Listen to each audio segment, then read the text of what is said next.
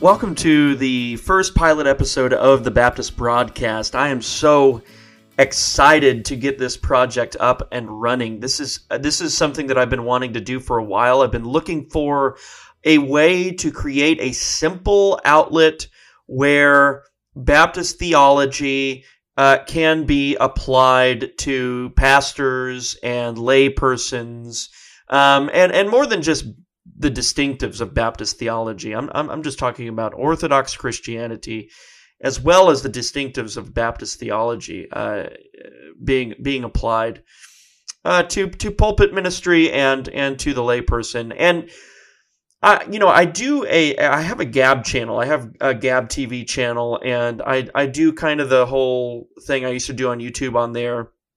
But I really wanted a, a simplified platform where I didn't have to worry about the video or the quality of video, and I didn't have to worry about you know long upload times and all that. And I could just come on here and do a quick broadcast about our beloved Lord and Savior and all of the doctrine he has revealed to us. He is the clearest and most express revelation of his Father, and so uh, I, I wanted to I wanted to be able to come out on this mic and and shoot like a shotgun some some thoughts out there and and and it, it, it, the form that it's taken is the Baptist broadcast. So welcome to the Baptist broadcast. I'm happy to be here and I hope you are as excited to be here as I am. Okay. Now, today I want to begin by talking about the different or we might say the distinct distinct can't talk the distinct genera of theology and how important it is to make these distinctions uh, in our theology. Uh, there is a tendency today, and it's a big tendency, and and and and we all really probably most of us came up in this kind of theological milieu where everything's just kind of blended together and we're not making the, the proper distinctions. But there's a huge a huge tendency, and it's, it's just really accepted as an assumption, uh, of blending biblical theology and, and something like systematic or dogmatic theology.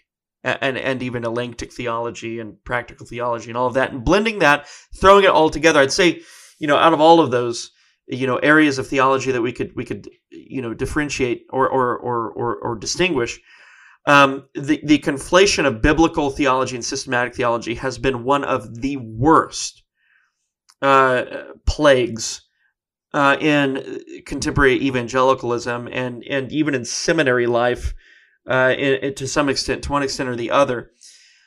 Now, when and then there are then there are you see there are subsets in biblical theology like exegetical theology does not describe the whole of biblical theology for example um, and so to make these distinctions is incredibly useful in terms of how we practically go about like structuring a sermon, interpreting the text, and etc.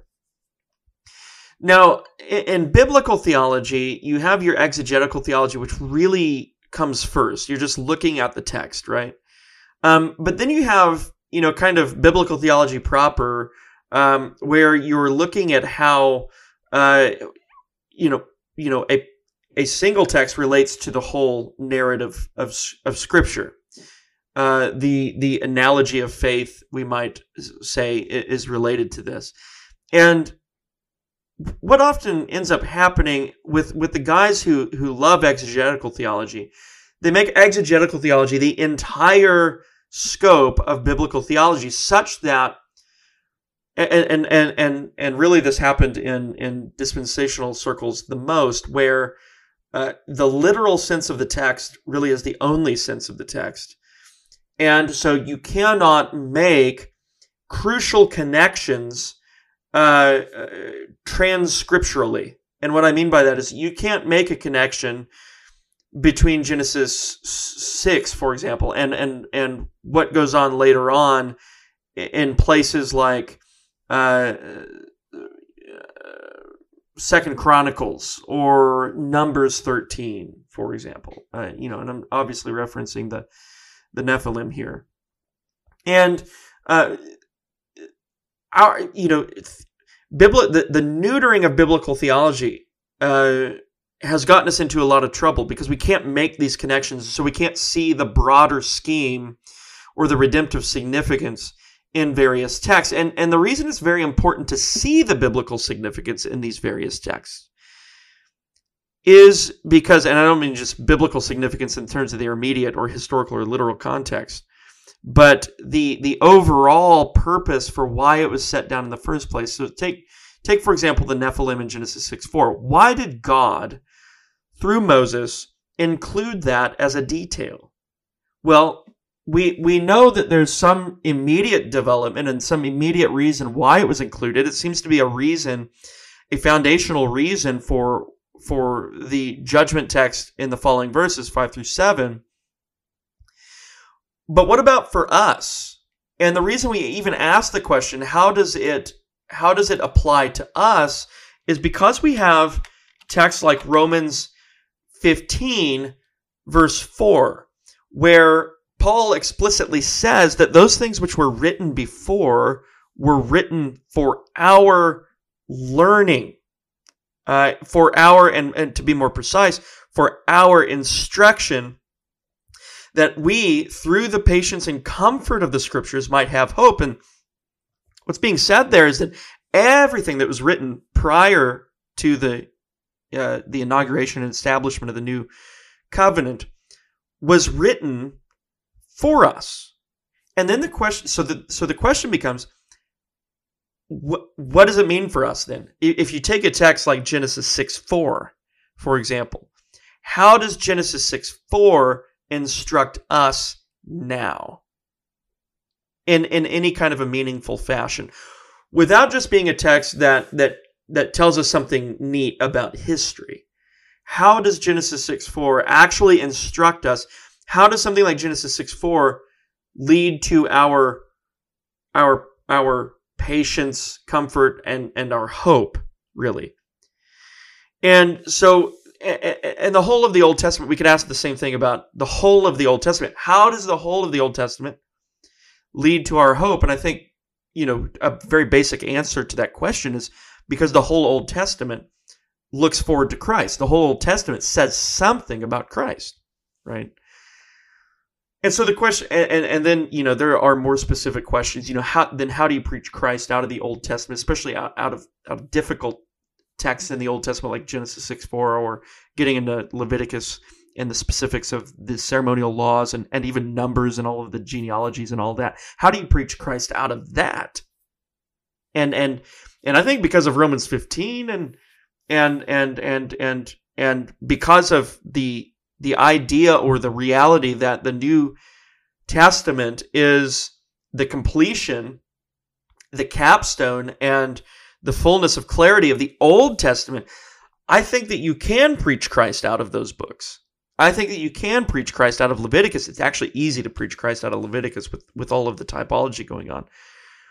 But how do you preach Christ out of out of Numbers, for example? And and and some of the places in Numbers I think would be more simple or, or easier to to to preach Christ out of than others, obviously. But how do you, what about books like that? You know, what about books like Song of Solomon that people don't want to touch? You know, uh, because because they they don't think it, it's telling us anything except for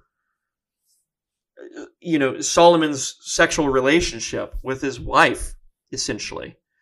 Uh, how, you know, if that's all it says, then then what does it mean for us? No, I think because of Romans 15 and other parts of the text, other parts of the New Testament, and apostolic literature and the methodology of the apostles, I think you can look back into a text like Song of Solomon or into a text like Leviticus or Numbers, and you can preach Christ out of those texts. And you don't have to apologize for doing it.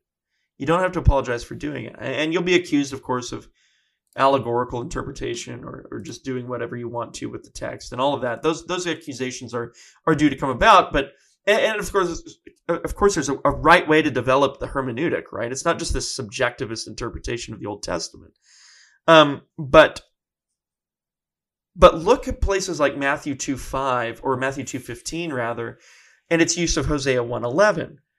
Uh, and I know scholars have tried to, some scholars have tried to say, well, that's that's you know some unwritten text somewhere. You know, Matthew, after all, says, you know, it was said, it was said, out of out of Egypt I called my son. Uh, so that's uh, that's not talking about that's not that's not Hosea 11:1. That's just a another saying that says the exact same thing essentially as Hosea 11:1, but isn't um, but isn't Hosea 11:1, right?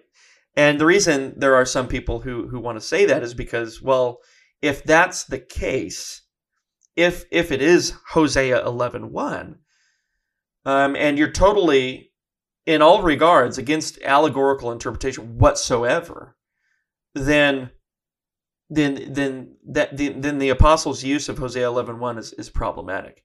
But I would say you don't even have to that it doesn't hinge on Matthew 2:15 whether or not he uses Hosea 11:1 or not. I mean because you have even a more explicit use of 2 Samuel 7:14 and Hebrews 1:5 that takes a text that is immediately and uncontroversially about Solomon in the historical context and the author of Hebrews takes it and applies it directly to Christ. Well, why does he feel like he can do that? Well, he feels like he can do that because um, because all of the Old Testament is about Jesus.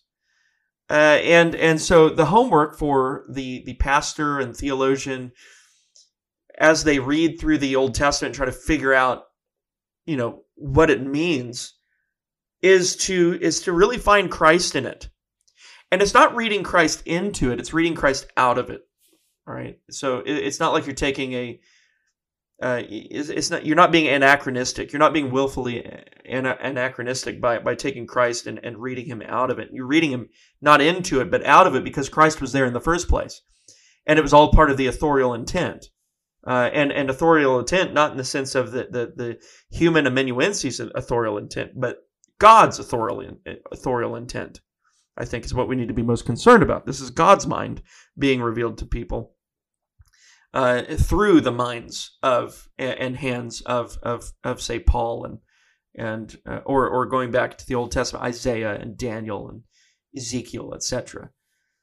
So, anyways, guys, uh, this is again, this is the first pilot episode of the Baptist broadcast. We're going to be getting into stuff like this all of the time, and I, I really hope that it will be useful and helpful um, to you, to to all the listeners.